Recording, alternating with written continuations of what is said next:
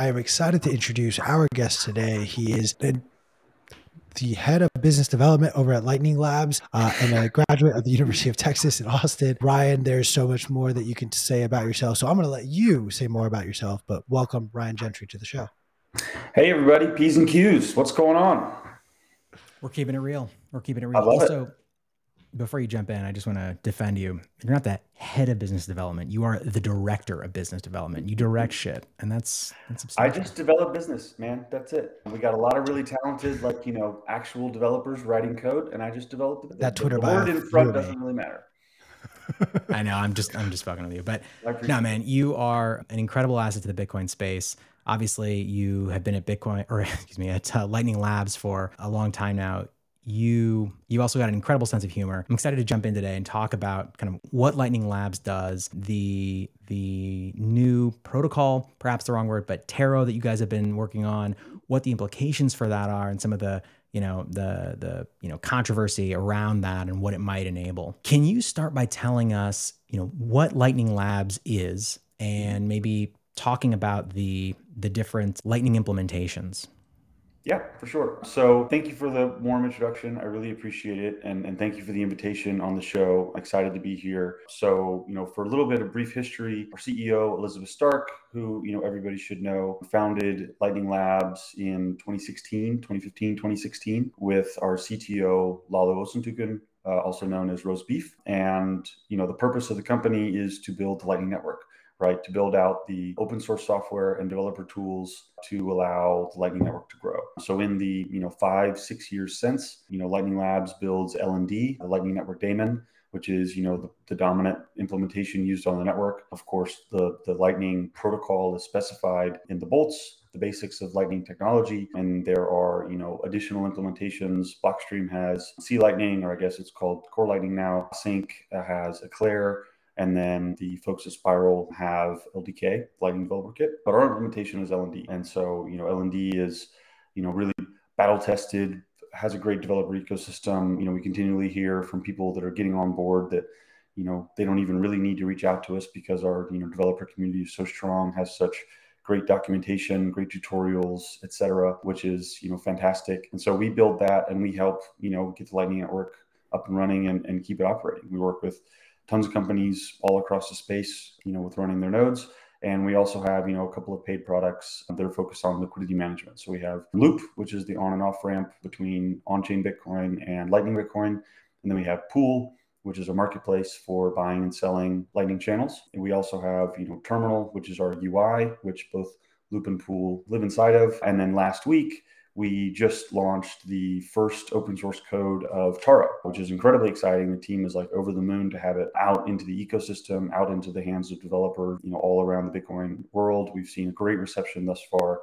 And just for like a, you know, high level explainer of what Taro is, Taro stands for the Taproot Asset Representation Overlay. It's a new protocol that leverages Taproot, you know, which was just soft forked in, in and activated in November.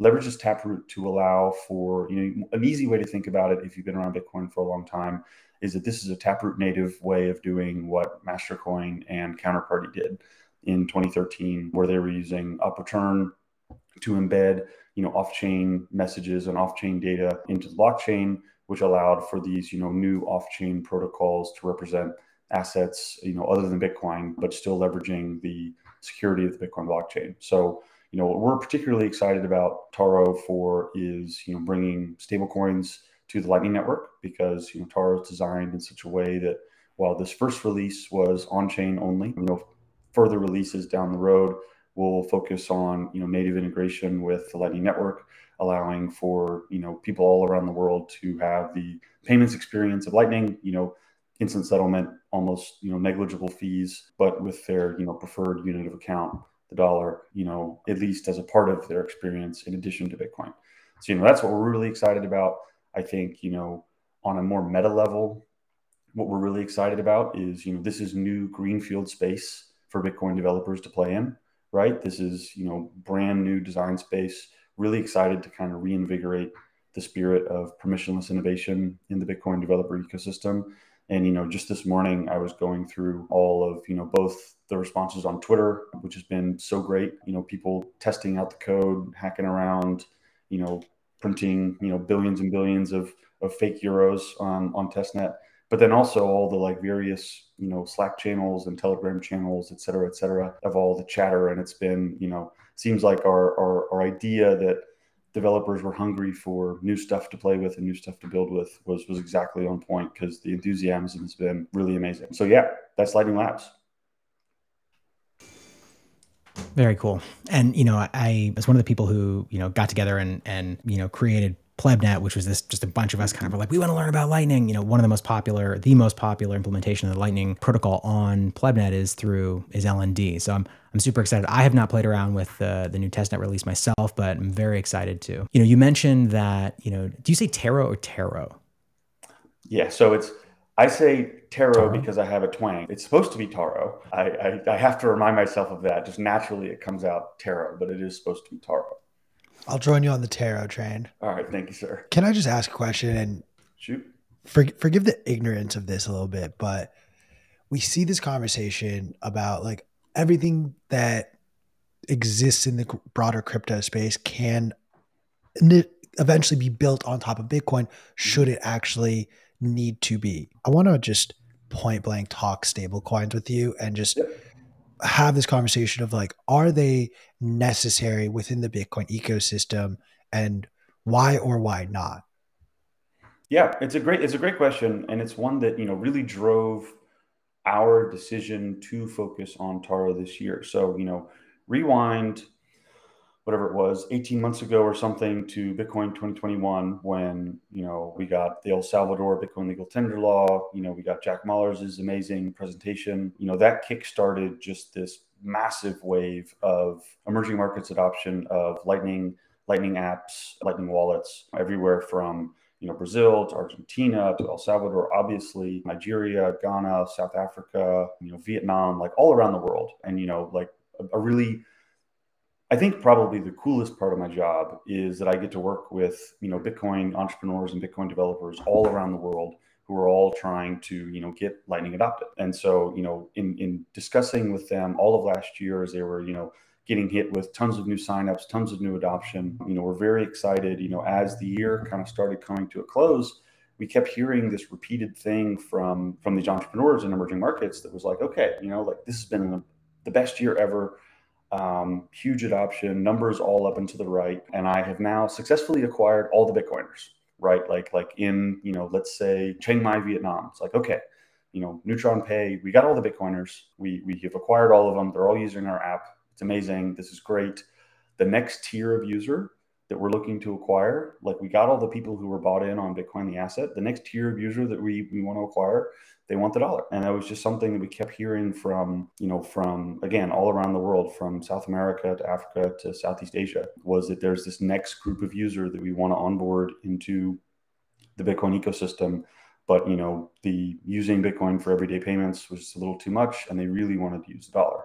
And I think you look at, you know, well, of course, being at Lightning Labs, like, by definition, you're a Bitcoin maximalist. I think everybody on the team is, is, you know, extremely bullish Bitcoin. We wouldn't be building a payments protocol on top of Bitcoin if we weren't bullish on Bitcoin, the asset. But we just kept hearing from these real people out in the world, you know, trying to solve real users and trying to, you know, grow adoption of their apps, that they really needed the dollar. And I think that that's just one of those things where, you know, if we can provide the same Lightning experience, we can onboard more users to the Lightning network. We can help out all of the startups that are, you know, pushing Bitcoin infrastructure and, you know, bringing users in and, you know, trying to educate users on why Bitcoin is important.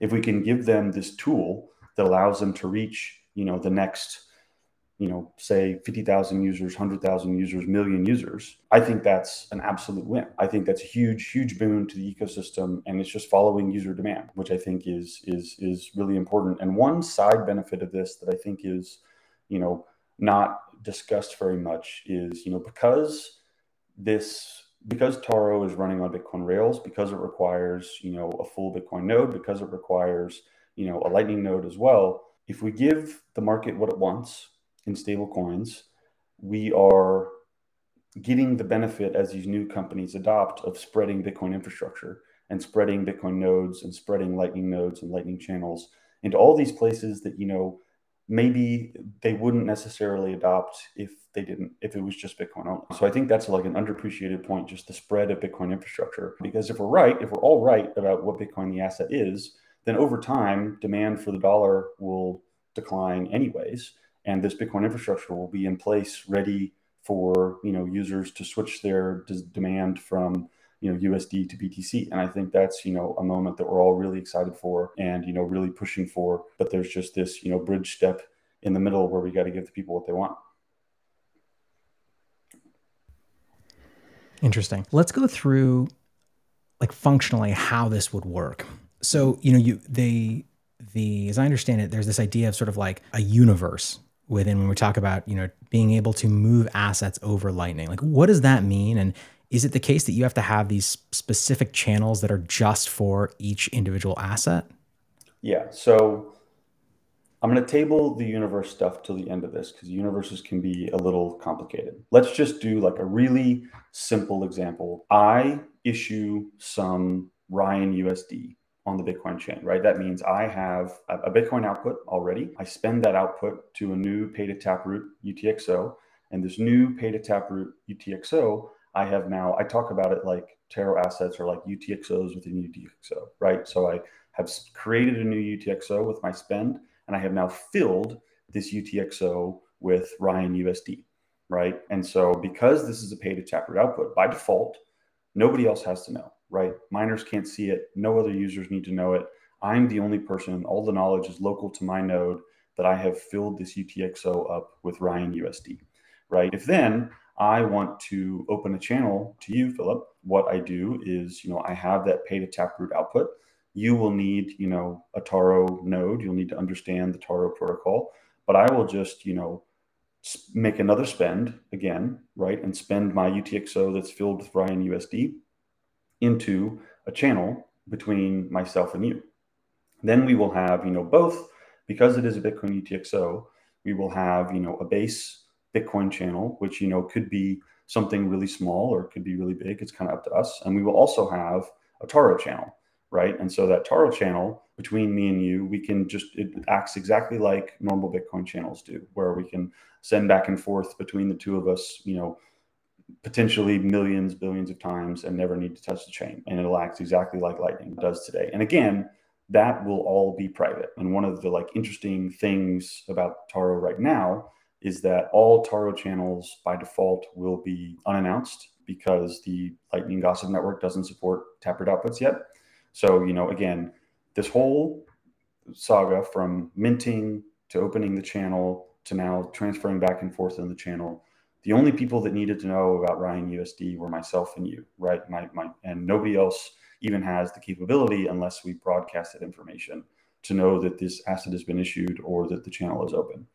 Now, the cool thing is, is because of the way Taro is structured, I can actually send Taro U S or Ryan U S D to Phil, who then can convert it to Bitcoin and allow me to pay an invoice anywhere on the Lightning Network, right? Any any specific invoice anywhere. My U S D will travel to you, and then you will convert it to Bitcoin, and you will forward it across the network, just like it's a normal Bitcoin Lightning payment, which is, I think, pretty amazing. And, you know, is, is kind of like in building with the same philosophy and spirit of the internet, where, you know, we're putting a lot of intelligence and complexity at the edges, but leaving the core of the network really simple and Bitcoin only, which is, which is, you know, there's like from the internet, there's kind of the, the, the old analogy of the dumb pipe, where the core of the internet stays really simple and all the complexity is added at the edges.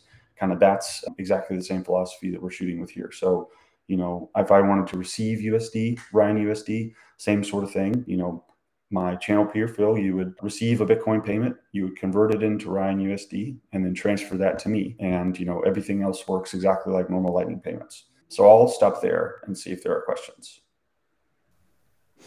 No, that makes sense. That makes sense so far.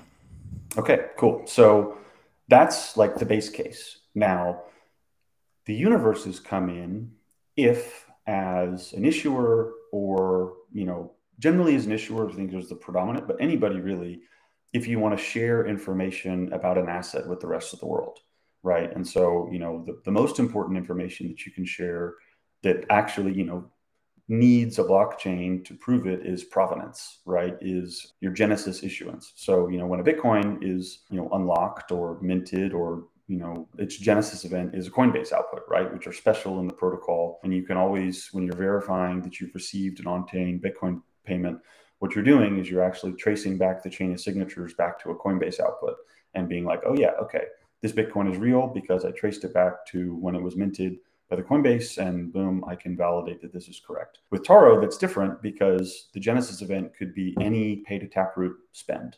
So, you know, the base case for Universe is just, you know, think of it like a repository, some off-chain server that says, hey, everybody, the initial Ryan U S D mint, the Genesis output was this output in this block.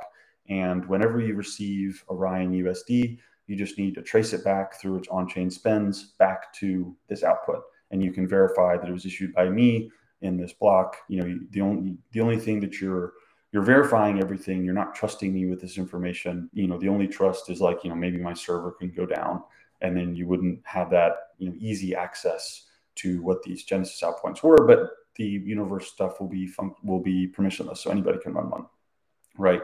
That's kind of like, so when you when you think about the Universes in the protocol, it's really just for making information public that, you know, is all kind of opt-in. And generally, we think the information that people want made public is going to be this provenance issuance event, you know, proving total supply, proving, you know, that you, allowing users to verify that the funds that they're receiving actually were minted by the entity they wanted to be minted by. Hey guys, this is Q from Bitcoin Magazine Live. This podcast is brought to you by our sponsor, BitMEX. BitMEX is one of the biggest supporters of the Bitcoin space in the last decade, actively donating to developers and putting out some of the most cited research articles. What you might not know is that BitMEX recently launched a brand new spot exchange and mobile app that takes the experience of buying and holding to the next level. We know that, especially in uncertain market conditions, you need an exchange that is trustworthy and innovative. Sign up at bitmex dot com today, check out the BitMEX blog for some great market insights, and stay tuned to our podcast for more from their team. Bitcoin Magazine and the team that brought you the world's largest Bitcoin conference is bringing the mission of hyper-Bitcoinization global with the inaugural European gathering this fall. Bitcoin Amsterdam takes place October twelfth through fourteenth at the beautiful Westergas venue in the heart of the city. Join thousands of Bitcoiners for three days of curated Bitcoin content that is relevant to the emerging Bitcoin scene in Europe and the global movement. Confirmed speakers include Doctor Adam Back, Alex Gladstein, Greg Foss, Ray Youssef, and many, many more. This will be an immersive conference which includes hands-on engagements at our Proof of Workshop stage, as well as exclusive content for V I P whales in the deep. Bitcoin Amsterdam's exclamation point will be a massive Bitcoin party and music festival that you won't want to miss. The European installment of Sound Money Fest takes place on day three of the event, October fourteenth, and admission is included with G A and whale passes. Check out all the details at b.tc forward slash conference and use promo code B M Live for ten percent off.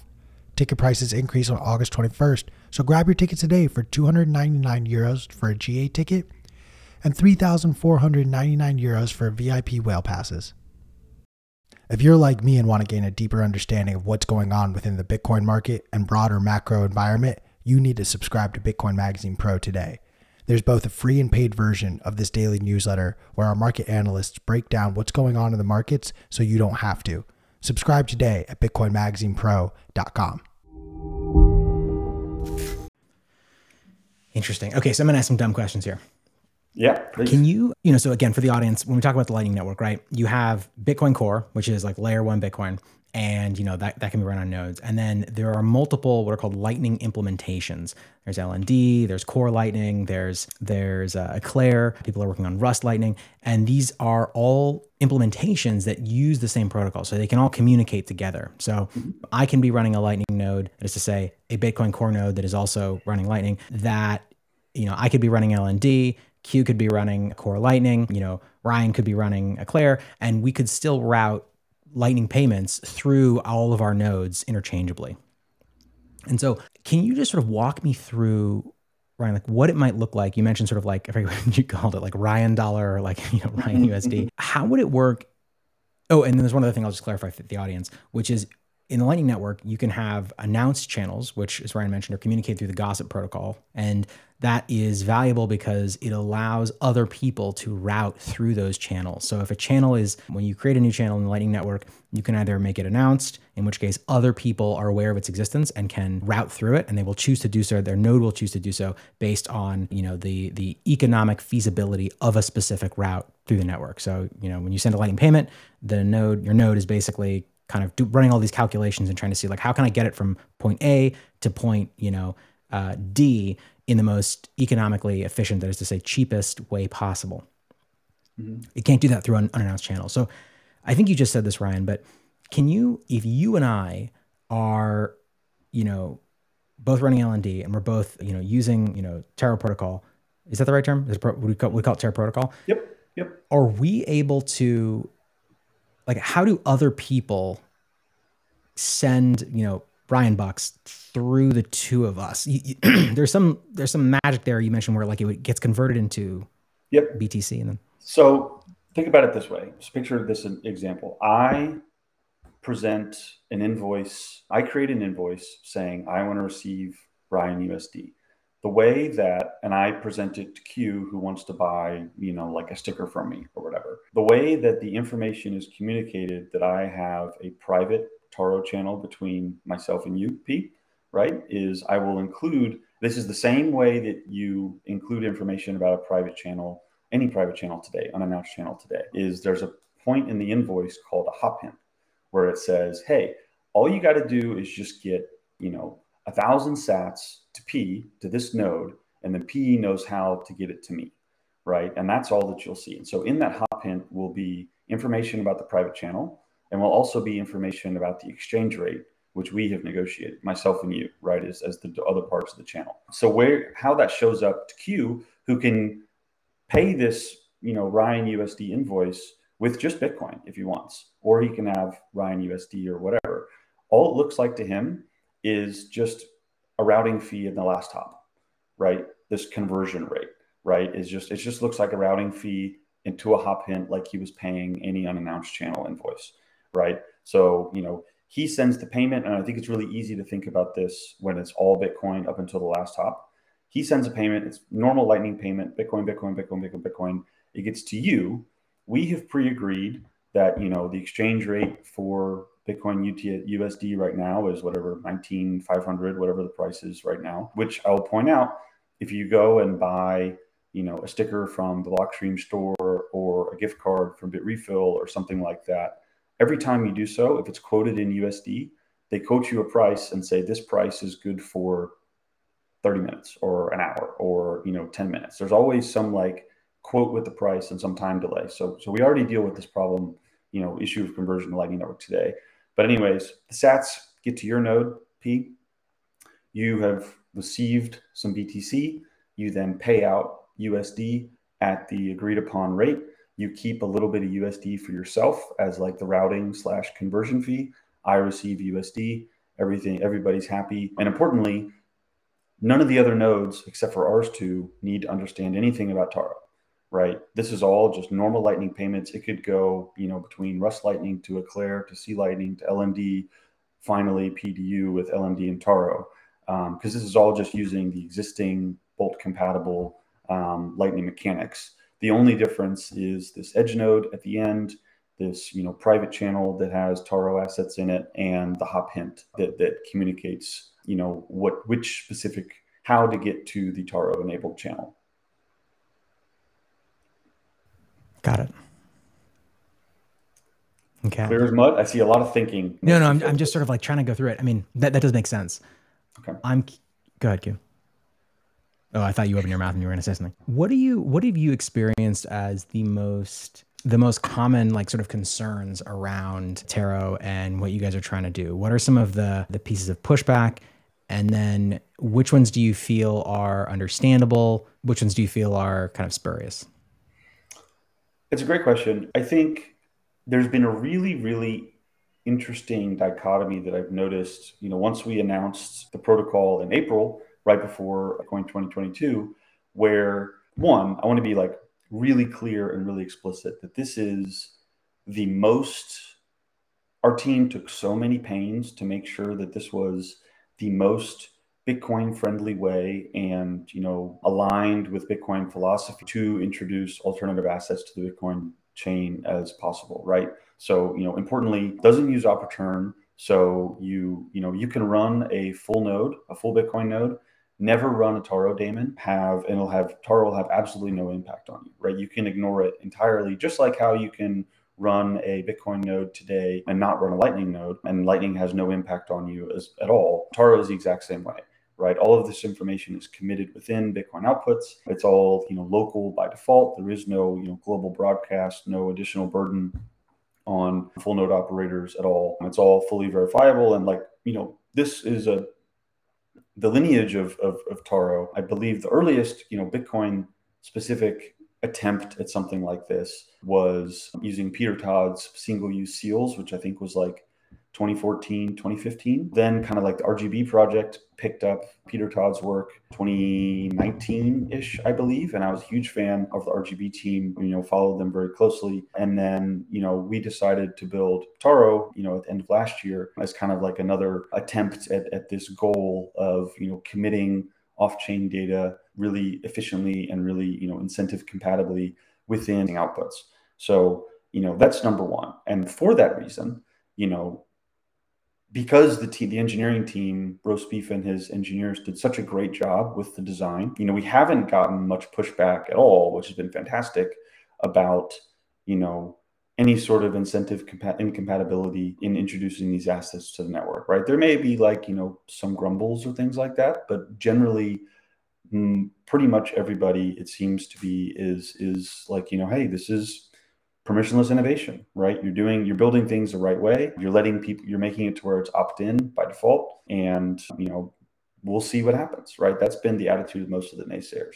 Another like really interesting dichotomy has been kind of how I started the conversation, which is almost, I can't think of anybody who is, you know, in the market every day, trying to spread Lightning adoption, trying to get more users and, and make this, you know, network, which is, you know, admittedly a little complicated, making it, you know, usable and understandable by your everyday, your everyday user. I can't think of a single one of those people who, have, when we've discussed the idea, have been like, oh man, stablecoins are going to be huge, right? Everybody who's out in the market who is, you know, attempting to onboard users recognizes immediately like, oh yeah, this is this is huge. This is going to be make the biggest part, the biggest barrier to getting adoption is the Bitcoin thing, which as we all know, it takes three, five touch points or something like that with Bitcoin until you really get it. And there's a lot of people today who, you know, n- need what the Lightning Network offers, but just haven't had those touch points with Bitcoin to really grok it yet. So, you know, there's, you know, certainly a subset of Bitcoiners that think that stablecoins are a waste of time, but I think that they are, you know, firmly in the minority, especially, you know, in, in relation to the people who are, you know, out and pounding the pavement every day, trying to get users on board. So those would be kind of the two things I think, you know, does this tweak Bitcoin incentives and the, with the way the protocol has been designed, I think that's like firmly a no. And then, you know, are stablecoins a waste of time? I can, I, I understand the argument of wanting to focus on just Bitcoin, but like everything that the market is screaming at us is saying that there's huge demand for this, that it'll really help proliferate, you know, adoption of Bitcoin infrastructure first and, and Bitcoin the asset later down the road. Yeah, you're talking about meeting people where they are and solving the the real world needs they have, mm-hmm. in, you know, immediately, or the sense of immediacy that they have. Um, mm-hmm. I think another thing that's that's so interesting here is that this all, of course, is built on top of the sound money principles of Bitcoin. It's all built on top of layer one. So this all settles back to and can be settled back to Bitcoin whenever a person chooses to, correct? Yep, one hundred percent. And that's something that we're, you know, like imagine, imagine you have a Lightning wallet where, you know, it's one way I think about this is, you know, Strike has built an incredible user experience, you know, with, with holding dollars and spending over the Lightning Network, right? Now, Strike uniquely, like, does it in a way where I, you know, I don't know the details of their operation, but I assume that they have some back office trading, you know, operation, which I believe Jack Mallers has talked about publicly, where they're like maintaining that, maintaining the spread, maintaining the peg, so to speak, ensuring that, you know, Strike is not, you know, necessarily exposed, overly exposed to Bitcoin price swings, because they're guaranteeing dollars to their users, but actually holding Bitcoin, right? That has been like a really great user experience that has, you know, gotten tons of press. You know, they just raised eighty million dollars or whatever, something like that, tons of success. And what we hope is that Taro, with these issued assets, will give every Lightning wallet that same experience, but instead of requiring this back-end trading operation, which, you know, requires a certain amount of sophistication, instead all you have to do is run open source software and, you know, asterisk, trust the issuer. And so I think, you know, giving the Strike experience to every Lightning wallet, and in addition, giving maybe even giving a more advanced experience, which is you can optionally switch between U S D and B T C balances within your Lightning wallet with, you know, almost zero friction, right? It's just a circular rebalance, basically, is one way to think about it, to go from U S D to B T C. Like, I think that could be huge for adoption. And, you know, one thing that I remember talking to, um, if you're familiar with Nicholas Berti uh, at Galoy, built the Bitcoin Beach wallet, you know, has done an, ama- an amazing amount of work spreading Lightning adoption in the in emerging markets. I remember one of his like early, early, early pitch decks, probably like twenty eighteen or something like that. He was talking about how Galoy was going to be for the dual currency American, right? The American who is, you know, wants to save in B T C, but still needs U S D for just kind of like everyday operations. And that's kind of how I think about Taro going forward, is it allows these Lightning wallets, instead of just being for the market, which, you know, is Bitcoin only people, it allows them to just expand into a much bigger market of the Bitcoin only people and the people who are dual currency citizens who want to save in Bitcoin, but, you know, need some local fiat for everyday operations and aren't ready to, you know, totally go to zero on their fiat exposure. And so, you know, I'm I'm I'm really optimistic about that. I think that opens up like a whole new user experience for our, you know, Lightning developer ecosystem. And I can just tell you that like the startups that are that are building in this space are like over the moon and chomping at the bit to, you know, get their hands on some Taro assets for their users. Interesting. Do you feel like this is a, I've been following R G B, which you mentioned briefly, for a long time. I feel like, you know, there's some really exciting stuff there, but I feel like it's been sort of like delayed and delayed and delayed. You probably can't be super blunt, but do you feel like this is like the R G B killer? I, not at all. No, really, I don't. I think in the early day, when I first got really excited about R G B, it was actually for the use case of like, oh shit, this is how we get Tether on Lightning. Like huge. That's going to be enormous. I think the R G B project has, you know, broadened their scope quite a bit. And, you know, we saw some tweets, and I still loosely follow the project, about how, you know, they're trying to do, you know, smart contracting stuff. They built their own Lightning node. You know, it's just like a really big project. I think we're just like, we're really focused on nailing the, you know, stable coins on Lightning for our developer ecosystem use case. So, you know, I think that although very similar foundationally in terms of, you know, how the asset issuance part of the protocols work, and again, like both stemming from Peter Todd's single-use seals, single-use seals stuff, you know, I think we're just really focused on Lightning integration with assets. And, you know, they've expanded their scope quite a bit. There's plenty of room for, you know, both, both attempts, and, you know, hopefully we can both learn from each other and, you know, share notes and grow the ecosystem together. Interesting. So I've been grilling you about Taro, but I also, I want to give Q an opportunity to ask some questions about sort of your specific relationship to Bitcoin and, and how you came to be involved. Q, you wanna you wanna throw some uh, some questions out there? I mean, I'll I just I always like sort of hearing and understanding, A, how did you come across Bitcoin, and B, what was your initial reaction? Because I think the majority of people's initial reactions have been, oh, what is this? And sort of ignore Bitcoin at first glance. Yeah, I have like I don't know. I, I think it's a little unique where I was. So I graduated from University of Texas in twenty fourteen with an engineering degree. I was then, my first job was I was working at Intel as a controls engineer. And so I was working in these, you know, big semiconductor fabs, you know, which are, have twenty-four seven, three sixty-five uptime. And like, I think the statistic, every minute of downtime cost the company like ten million dollars of revenue or something. Like it was some, something absurd like that. And so like, it was really important that our control systems were, you know, designed, were mission critical, right? They couldn't go down. And so, you know, that kind of like initial job exposed me to what does mission critical engineering look like, which I think really helped predispose me to Bitcoin. Fast forward to twenty seventeen, and I had, you know, upgraded to a slightly sexier sounding job where I was an, an IoT engineer working on Internet of Things prototypes for Intel. And so this was, you know, we were thinking about, you know, autonomous cars,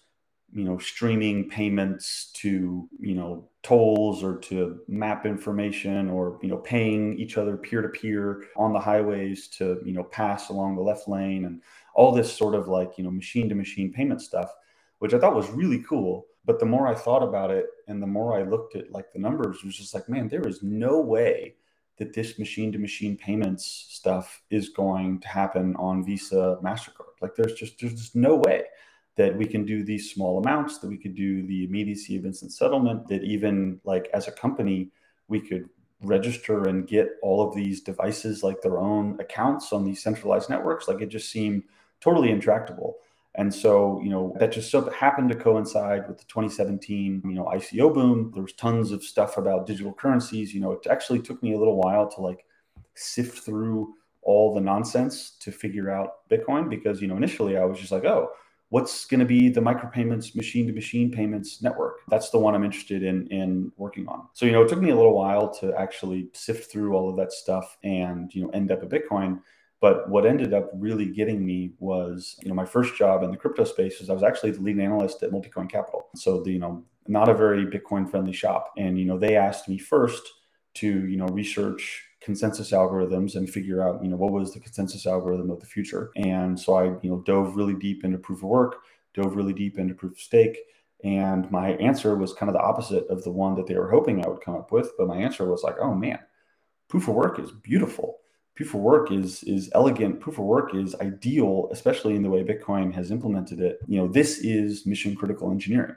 This reminds me of, you know, designing control systems to work for the Intel fabs. Right? This is like, you know, not aesthetically pleasing in the, you know, kind of finance sense where, you know, they really like the capital inefficiency or the capital efficiency of proof of stake, blah, blah, blah, blah, all that stuff, the faster block times.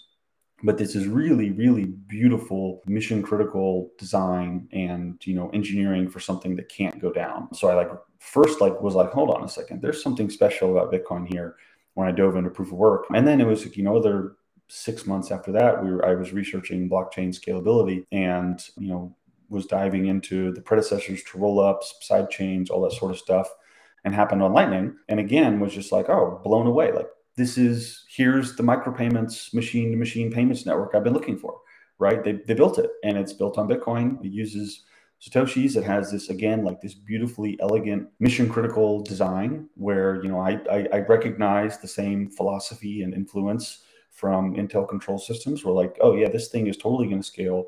It's totally going to work. And people are just sleeping on it. And so, you know, I kind of, I probably had that realization middle of twenty nineteen, something like that. I went and, you know, presented at the Lightning conference what I thought were cool, investable opportunities in the Lightning space. I met, you know, Elizabeth Stark and, and the team there, and basically begged Elizabeth for a job six months until she finally gave in and let me on board. So, you know, I think It's it's it's a little bit of a unique path where, especially coming in from the crypto space, all you hear is like, Bitcoin is old, Bitcoin is Sputnik, Bitcoin never advances, blah, blah, blah, blah, blah. But, you know, with a with a real mission critical engineering experience, you realize that's all kind of nonsense. And actually, there's like real solid foundation here. And we just need to keep building on top of that foundation and, you know, ensuring that the foundation stays strong. I think the, the thing I found most interesting in that conversation was just how surprised people were by your passion of proof of work. And mm-hmm. just given, I think, where we are in the broader crypto space and, and the merge that, for the sake of our show, the merge happened, P, you're not welching on this fucking bet. But like, for the sake of like, let's be really honest with ourselves, there was a whole lot of nothing over there. Mm-hmm. Uh, for, for context also, Ryan, in case you... I assume you watch our show like religiously, as do most of our uh, audience members as well as our guests. Fair, yeah, but, it's a fair assumption. But for any new audience members out there, the bet I am discussing here is P, the uh, less handsome co-host. He bet saying that the merge would not happen, but if it did in the month of September, we even we caveated by the whole month, it just had to happen then, he would eat two whole shoes. Oh my God. But no, this is bullshit. But, I'm putting my foot down. Not true. Lies. A piece of shoe leather. And it was, yeah, if this this hard fork happens and was not like instant, you know, immolation of mm-hmm. everyone involved. And, uh, you know, they they pulled off a thing. That's for sure. So now I have to eat some mm-hmm. shoes. A so, piece of shoe. That's very exciting. Now, now that context, context is set, Ryan, I, I would love your thoughts on just as you heard and witnessed this happen, how much eye rolling do you have to fight off when you hear some of the some of the bullshit that gets spewed about why proof of stake is actually better than proof of work? Like, can you maybe touch on some of the examples in your own studies that you were like, this just doesn't make, why would we go and do this system versus proof of work, which offers us this? Yeah. I mean, it's, it's a, it's a category more than anything else. It's a, it's a category error problem, right? Like, what the Bitcoin base layer is designed to do is to make it, you know, really cheap to run a really accessible to run a full node, to validate all prior transactions and to verify when you're receiving payments on chain. Again, like I talked about at the top of the call, that the coins that you're being sent are legit, right? That they're they're actual Bitcoins, that they trace all the way back to a Coinbase, that they don't belong to anybody else, that you aren't being double spent, right? Like that is the the design criteria for the base layer is how can, you know, the minimum viable peer, minimum viable hardware, you know, Raspberry Pi, fully validate this chain and fully verify that the funds that you're being sent are, are actually yours, right? And all the proof of stake networks are, you know, it's completely different. It's like, how do we build a blockchain that has, you know, high T P S and, um, you know, doesn't require energy expenditure, which is like, you know, I, I don't really know why you would want to do that. I think you could just use a, a centralized database unless you're trying for some regulatory arbitrage play. But, you know, the why do we have this thing in proof of work, you know, is, is for really cheap full nodes. And then importantly, on the mining side, for a validator set for a, a miner ecosystem that has some like natural barriers to centralization. And I think my favorite one about that is, you know, because the natural resource you need to be a miner in, in Bitcoin is access to cheap energy. You know, cheap energy is globally distributed. There is no monopoly on hydropower. There is no monopoly on excess natural gas. You know, there's not even, you know, a monopoly on solar and wind, although I'm not, you know, very bullish on those as energy sources for miners. You know, so we have this, you know, predetermined by the universe or God or whoever, you know, global distribution of cheap energy, which ensures that, you know, validators or miners rather are globally distributed. And it's this constant push, this constant operation where you have to be on your A game.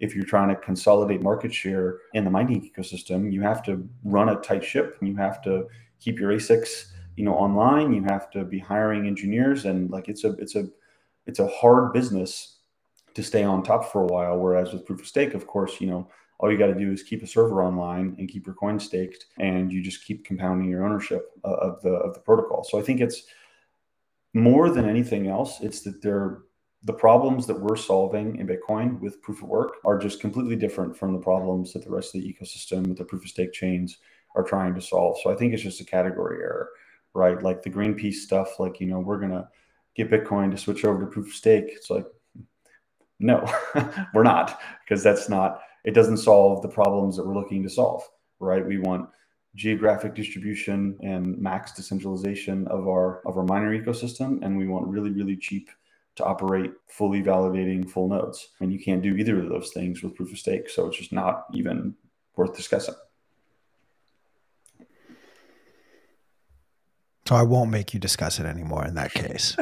I will say one other thing that I think is interesting, like with, with E T H moving over to, to proof of stake, is like proof of work, I think, when significantly distributed, distributed, it produces commodities, right? Like Bitcoin is a commodity money. And like being in Texas, it has been hilarious over the last couple of years, pitching Bitcoin to all my friends and family that are in oil and gas industry. And I no longer talk about Bitcoin as a store of value or as investment anymore to them. When I'm talking to oil and gas people, I just say, look, Bitcoin is just a commodity, like oil, you know, like natural gas, and it's volatile. It goes up and down, but it's produced by these, you know, producers, and they sell it on the open market.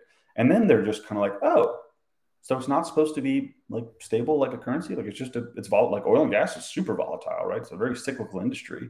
And they're like, oh, that's it? Well, shit, why didn't somebody tell me that a couple years ago? Like I would have bought some, right? So I think that that focus and like the the commodity focus of, of Bitcoin is really special. And I think that all of these proof of stake chains, right? Like the, they're turning their token into this, it's a, it's a pseudo equity, right? Like even if it's not deemed a security by the S E C, it looks, talks, and smells like, you know, equity, like a security. And so I think that's just like a, you know, uh, again, like a category difference, categorical difference between proof of work and proof of stake, which if you look at, you know, this is one of the things that, you know, probably one of the great Bitcoin thinkers, Vijay Boyapati or Tor Demistor or somebody like that, I remember first seeing it from is like, you know, gold, ten trillion, you know, biggest equities on the planet, Apple, Facebook, et cetera, are like one trillion dollars.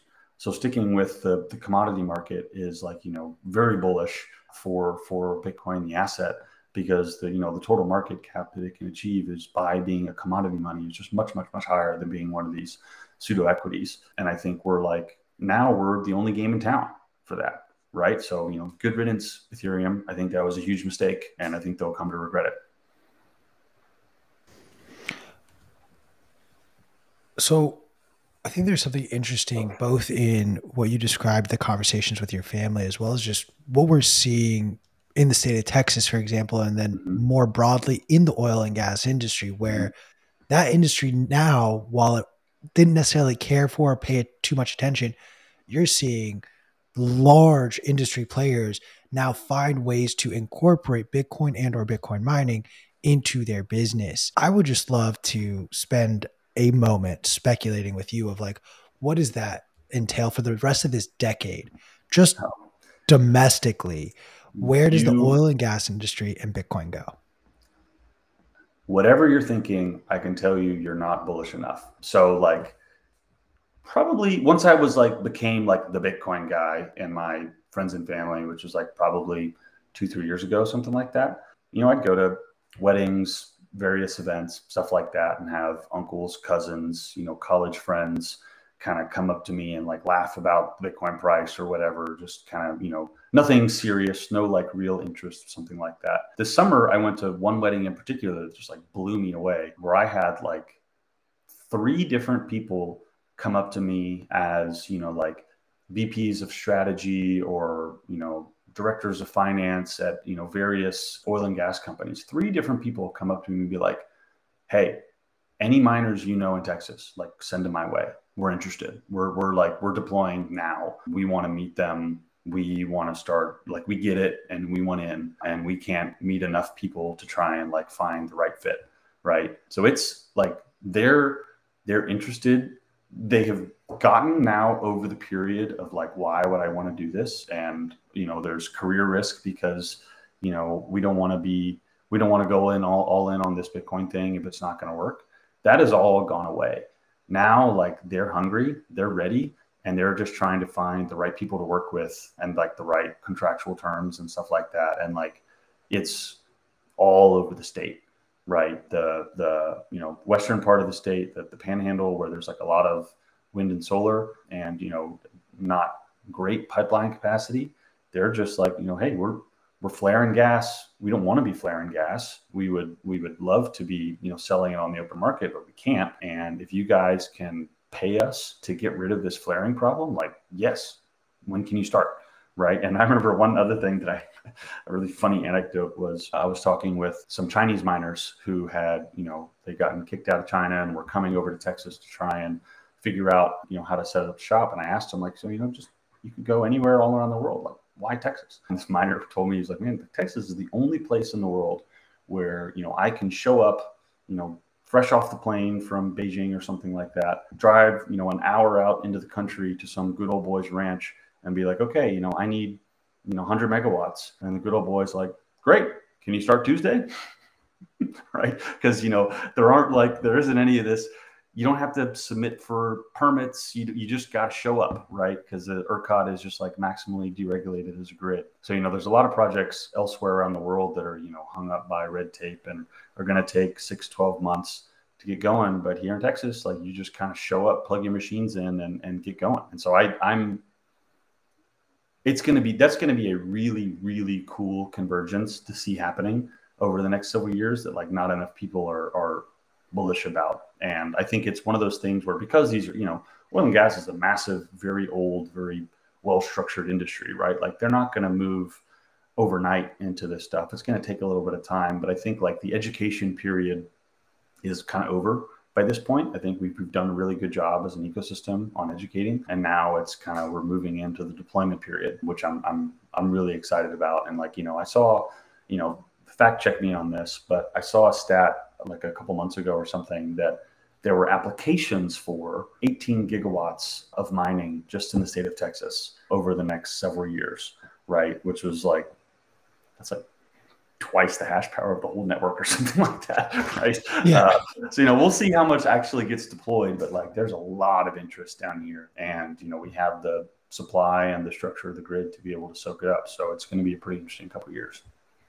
Now, is there a risk, just in your opinion, of an over concentration of the network hash rate, both just within the United States as a whole, or even more specifically within Texas?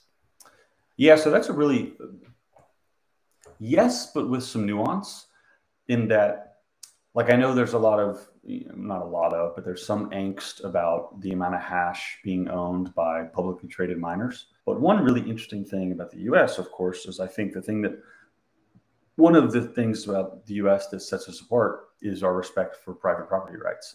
Um, I think that's one of the most important things that we have going for us. And so it's one thing if, you know, there's some massive couple gigawatt site that's, you know, very easily identifiable and owned by a publicly traded corporation, right? It's a totally other thing if there's A S I Cs deployed on some private rancher's land who, you know, has a couple of oil wells and is mining on his private property, right? In the former, with the publicly traded corporation, yeah, you could see some, you know, coercion happening, you know, maybe an attempt to, I don't know, adjust adjust mining for whatever reason. But in the latter, if the A S I Cs are on somebody's private property, like, what are you going to do?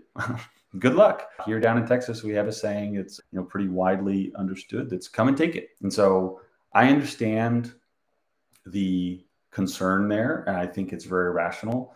I think in practice, what we'll end up seeing is not, not enough consolidation for really anything, you know, disruptive to happen, and plenty of miners that end up, you know, just seeking the, plenty of hash that ends up seeking kind of the easy way of deploying on private property and not dealing with that headache to begin with. And in addition, right, like, I do think because we have, you know, the best energy markets in the world, Texas and the U S, you know, will soak up a lot of hash, but there's, you know, at some point when the demand gets too high on these grids, they're going to start, you know, bringing prices up. And that's when hash will go to, you know, hydropower in Paraguay, or, you know, natural gas in, you know, anywhere else in the world, right? There's plenty of, of, of energy globally distributed, and the whole game with mining is, can you get the lowest OpEx? So I, I think that there's plenty of incentives to distribute globally. I'm not, not really all that worried about it.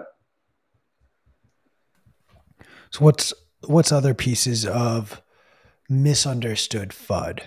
I want to phrase it like that, where there is some concern, there are conversations happening, but in your opinion, this is just, this isn't actually a real, something to really concern ourselves with.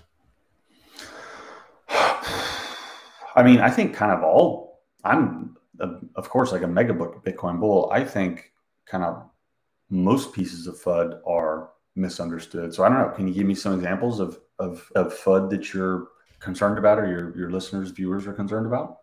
I'll share a new piece of what I've been labeled as a, a F U D spreader by raising this concern. But like I, I've just come to a point where I don't really understand why we both celebrate things like Michael Saylor just bought more Bitcoin, so he has an mm-hmm. even larger, larger share of the total Bitcoin available, or any multi-billion dollar or even some trillion dollar businesses turning around and us waiting by bated breath for Elon Musk to once again say, all right, yeah. you can give me Bitcoin for Tesla, or Apple to say, you can buy the new iPhone with Bitcoin. Like, personally, I don't feel like these events actually are pushing the needle forward in the right way, where Bitcoin is just going to then get held up by the people who have the most money that have created all the problems we now see today. Am I yeah, spreading FUD?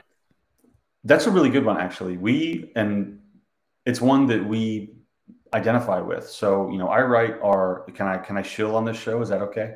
Please. What's the point of coming if you can't shill? Okay. So I write our monthly newsletter, lightning labs dot substack dot com. And, you know, sometime last year, I think in the spring of last year, you know, our, our, our memer in chief, Elizabeth Stark, C E O, you know, came up with the meme that, you know, Bitcoin is for the billions, not for the billionaires, right? Like, the reason why we're here is not so, you know, Michael Saylor can buy himself a new yacht, et cetera, et cetera. It's so, you know, the, the people who are frozen out of the financial system and can't access savings to protect themselves from monetary debasement, people in Argentina, Brazil, Nigeria, et cetera, that they can access Bitcoin. So that's actually one that, you know, I, I fully agree with you on the, I think the importance of Michael Saylor and, and the big billionaires, you know, publicly buying Bitcoin is that it, you know, it, it's marketing. It it de-risks this thing in some people's eyes. It makes it, you know, seem more acceptable rather than something that just, you know, criminals and drug dealers use.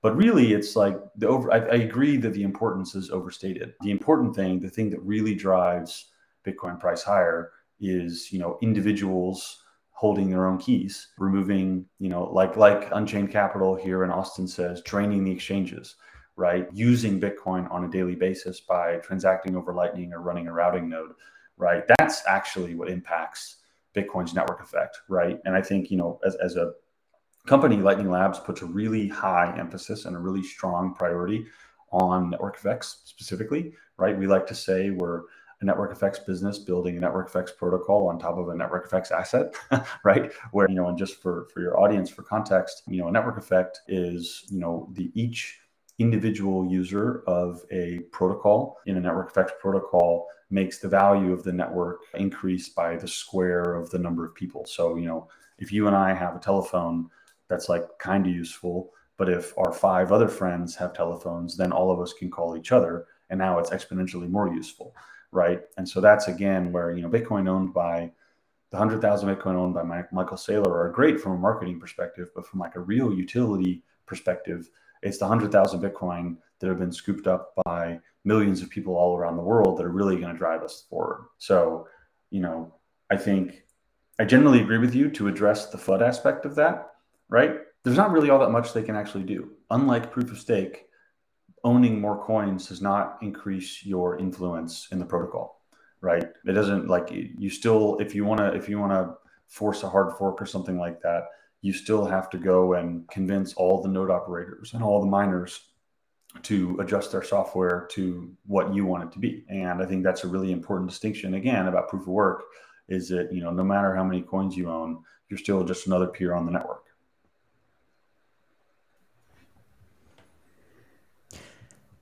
Can I ask some more? I have, I have a few more questions on the sort of, you know, technical side of things. Sure. I've heard a rumor that you guys are working on support for Bolt twelve, Rusty Russell's, you know, Bolt spec. I'm, I'm, is that is that something you can speak to? I, you know, I'm super excited about Bolt twelve. What are your thoughts there? Yeah, it's a good question. You know, our one of the things that was is interesting about the Lightning protocol development is, again, like, everything is based on on the Bolts, the basis of Lightning technology specs, of which Bolt twelve is like a new proposed addition. All invoices right now are Bolt eleven, which was the previous invoice spec that was, you know, designed by Rusty Russell from Blockstream and team. And now he's designed, you know, an upgrade in his mind called Bolt twelve. And, you know, C Lightning has deployed, you know, their version of it. I know that Eclair and Rust Lightning are also working on interoperable implementations, which is, you know, which is great. This year, Lightning Labs decided to focus on Taproot channels instead. And, you know, Taproot channels as an enabler for Taro, of course, but also Taproot channels just because, you know, we have this new tool set and people have been excited about the benefits of, of Taproot Lightning for forever, right? P T L Cs, point time lock, uh, point, yeah, point time lock contracts, you know, help improve privacy, help improve programmability um, over H T L Cs, hash time lock contracts, um, which are only really enabled with, with Taproot. You know, there's a lot of really interesting things we can do with, you know, the uh, new um, multi-sig capabilities like music two with Taproot, you know, make a lot smaller channels. We can improve privacy of the network with, you know, making every channel a pay to Taproot output. You know, there's a lot of stuff that we can do. And I, so I think, you know, we kind of diverged on paths a little bit with the rest of the ecosystem by prioritizing Taproot. And, you know, importantly, we have up already a proposal to the Bolts, to the spec for, you know, how to design Taproot channels. And so, you know, I want to, you know, emphasize, you know, although we did kind of go separate directions, the great thing about this to the Lightning ecosystem is that we can do this stuff in parallel, right? Because Lightning is not a consensus network, you know, we can have teams working on different things in parallel instead of everybody working, you know, in serialized fashion, one after the other, and the whole ecosystem benefits, right? So we will have learned a lot about deploying Taproot channels this year. We will have contributed it all to the spec. And when the other implementations are ready to, you know, change focuses or, you know, prioritize Taproot channels, we'll have done a lot of the heavy lifting for them and they can implement alongside our spec. So that's kind of, you know, thing number one. To address, you know, your direct question, like when Bolt twelve, right? You know, one of the things about L N D that's it's been really cool this year as we're going through Taproot development is, you know, L N D's been around for a while and and and been really heavily used and, you know, has a, a an ecosystem of people that depend on us. And so like one, you know, inside baseball thing is that, you know, there's been a lot of requests for us to update the way that we store invoices, update our, our invoice database. So, you know, P, I'm sure you heard loud and clear from the Plebnet earlier this year, kind of the database issues that they were having with L N D, which, you know, we largely fixed in fifteen and fifty point one, right? So this is just like another evolution and thing is, is redoing our invoice database. And this actually is like a really interesting and important prerequisite for any sort of Bolt twelve work, where we would want to finish, you know, updating this invoice database to where it's more efficient and preparing it for Bolt twelve development. So that's all, you know, a very long-winded way to say, you know, it's, we're almost ready to start work on it. We're, we're really glad that the rest of the ecosystem has done so while we've been prioritizing Taproot. You know, I think it's something that, you know, we still need to figure out kind of like a, you know, the, the when and kind of the staged approach. But I do think, you know, sometime next year, you'll see at, at least the Bolt twelve invoice format, you know, coming to L N D. But it's just one of those things where, you know, it's not an immediate priority for us, and we're glad that the other implementations are working on it. That's fantastic, though, that you, you said sometime next year. I mean, that's that's that's great. And just for the audience, when we talk about, you know, Ryan mentioned like Bolt eleven, Bolt twelve, you know, right now in the Lightning Network, one must, if, you know, Q wants to, to, if we go out and get beers and Q wants to basically like, you know, pay me for the beer that I bought him. It was a great beer, by the way, the best. Um, I have to generate an invoice, and then he has to scan that invoice, and then he can then send me funds. And Bolt twelve, Um, among many other interesting things, uh, aims to uh, kind of make it so that he could send me payments uh, more, more directly, and it would kind of uh, simplify that process. One thing that you mentioned, Ryan, is, you know, you mentioned the the the spec process, mm-hmm.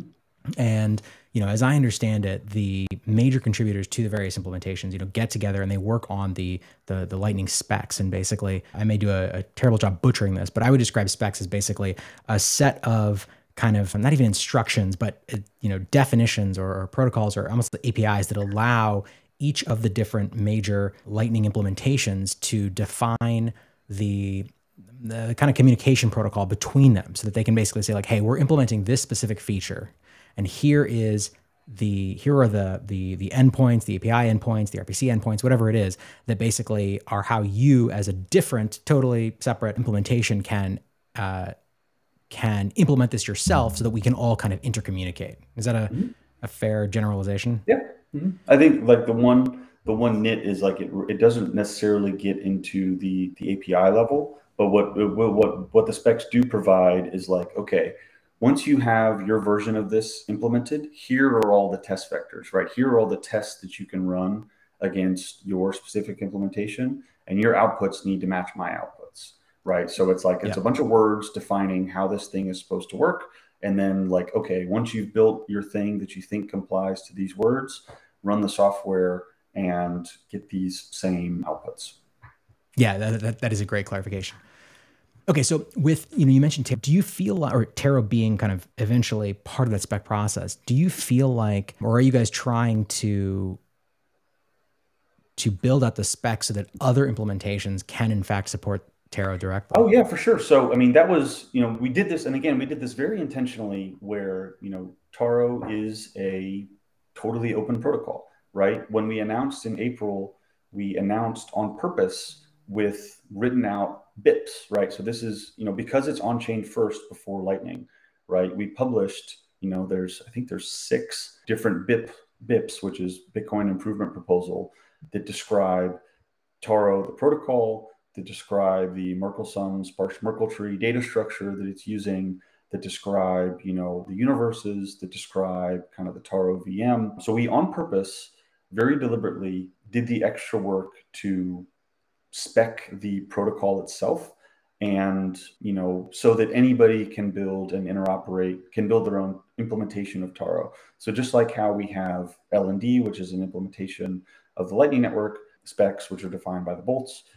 Last week was we announced the Taro D, the Taro daemon, which is an implementation of the Taro B I Ps, right? So now, like, the B I Ps are like still in draft phase. We haven't, you know, they're in Roast Beef's GitHub. They haven't been, you know, formally submitted to the Bitcoin community yet, but it is, you know, very important to us that Taro is seen something as something that is, you know, maybe developed by Lightning Labs and, you know, first implemented by Lightning Labs, but it belongs to everybody, right? So I hope we see a Rust version of Taro D ASAP.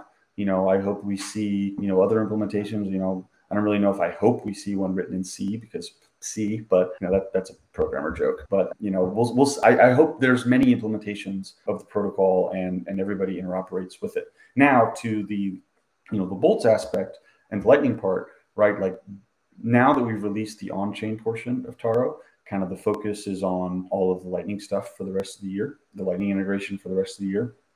So we'll see kind of exactly what path that takes in terms of, you know, what additional documentation we're doing, you know, exactly what else do we need beyond just Taproot channels to make that happen. But like, fully, you know, it, it Again, we're a network effects company. It makes no sense to freeze out any other implementations that want to interoperate with, you know, our protocol and with the assets that are issued on this protocol. So, you know, we will definitely be doing, you know, everything we can to ensure that the other implementations can interoperate, can, you know, route Taro transactions, can support it. I think there are some like outstanding questions again around like the gossip network and sequencing of like, how exactly do we deploy this? You know, do we even want Taro assets to be Taro channels to be routable, or do we want them to be, you know, non-routable? There's there's a bunch of interesting im- implementation questions that are going to come up as we submit to that process. But definitely the, the whole, everything about Taro is open. Everything about Taro is collaborative, and we're excited for other folks to, you know, start building their implementations alongside the B I Ps. That's awesome. Yeah, I mean, one of the things that I think about, you know, the as you said, the most important thing here, or one of the most important things, is these network effects, right? Basically empowering developers, empowering users to be able to integrate with these really, really exciting new developments that you guys are building, that C L N is building. And I, I sometimes wonder or worry about kind of like vendor lock-in and things like that. But it sounds like you guys are, are just as committed as ever to making sure that this is a technology that is available to, you know, every Lightning implementation, and thus becomes, you know, something that, that the entire network can benefit from. Yeah. And so again, like, and this is one of those things where, because the other implementations made the choice to focus on Bolt twelve this year instead of Taproot, like Taproot is a prerequisite to Taro, right? So, you know, it's one of those things where it's, you know, we want it to happen as soon as possible, of course, but, you know, we can't control their development teams. And so it will be, I think, a little bit for them, one, to implement Taproot, and then two, to implement Taro afterwards. However, like, with that being said, I am, you know, the nice, the really great thing is we've done all the heavy Taproot lifting already for them, right? And have already implemented that. So their, their time to deployment should be significantly decreased, just like, you know, our time to deploying Bolt twelve should be as well, with all of these other implementations going through the work. So, you know, that's one of those things that's, you know, every once in a while, the Lightning ecosystem can get like a little snippy with each other, right? That happens every once in a while.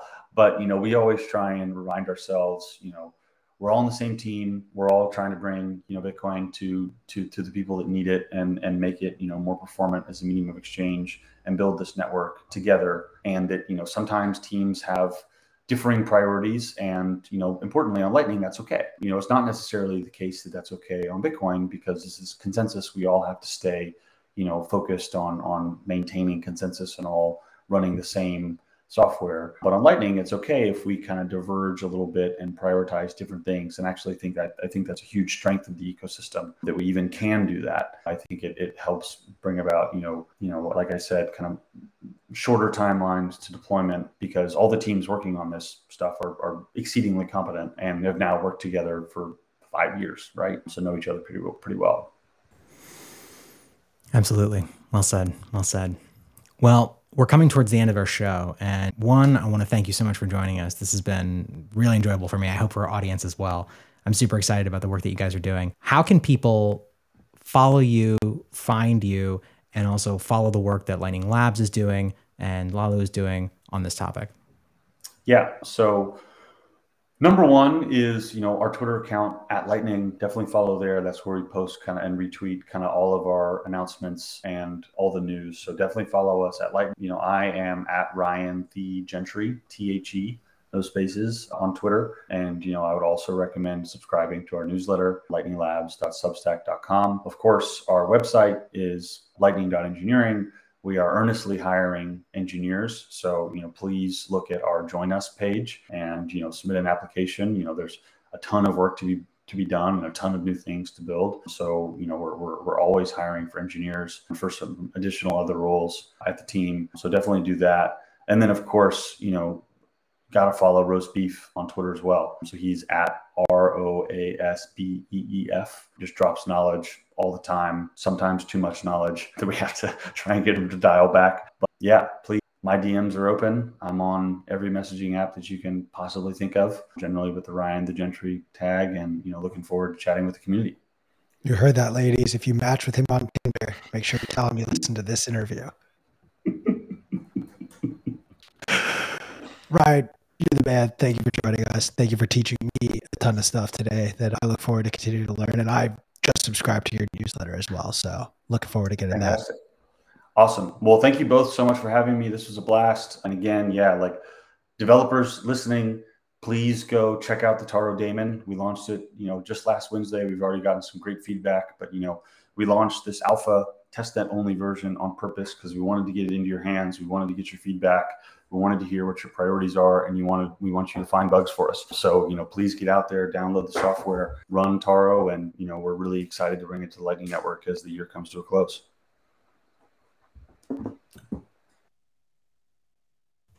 right, my friends. As always, the Bitcoin Amsterdam conference is about to happen. If you do not already have tickets, you can use code B M Live to save ten percent off of your ticket. We also have the physical magazine, which, as you've heard me talk about many times, is incredible. No queue. You are not allowed to do a rendition, a reading, but it is incredible. And the new issue, the Orange Party issue, is about to drop. Get ready. It's going to be fucking incredible. Thank you so much. We'll see you tomorrow. Until then. Hey guys, this is Q from Bitcoin Magazine Live. Bitcoin Magazine and the team that brought you the world's largest Bitcoin conference is bringing the mission of hyper-Bitcoinization global with the inaugural European gathering this fall. Bitcoin Amsterdam takes place October twelfth through fourteenth at the beautiful Westergas venue in the heart of the city. Join thousands of Bitcoiners for three days of curated Bitcoin content that is relevant to the emerging Bitcoin scene in Europe and the global movement. Confirmed speakers include Doctor Adam Back, Alex Gladstein, Greg Foss, Ray Youssef, and many, many more. This will be an immersive conference which includes hands-on engagements at our Proof of Workshop stage, as well as exclusive content for V I P whales in the deep. Bitcoin Amsterdam's exclamation point will be a massive Bitcoin party and music festival that you won't want to miss. The European installment of Sound Money Fest takes place on day three of the event, October fourteenth, and admission is included with G A and whale passes.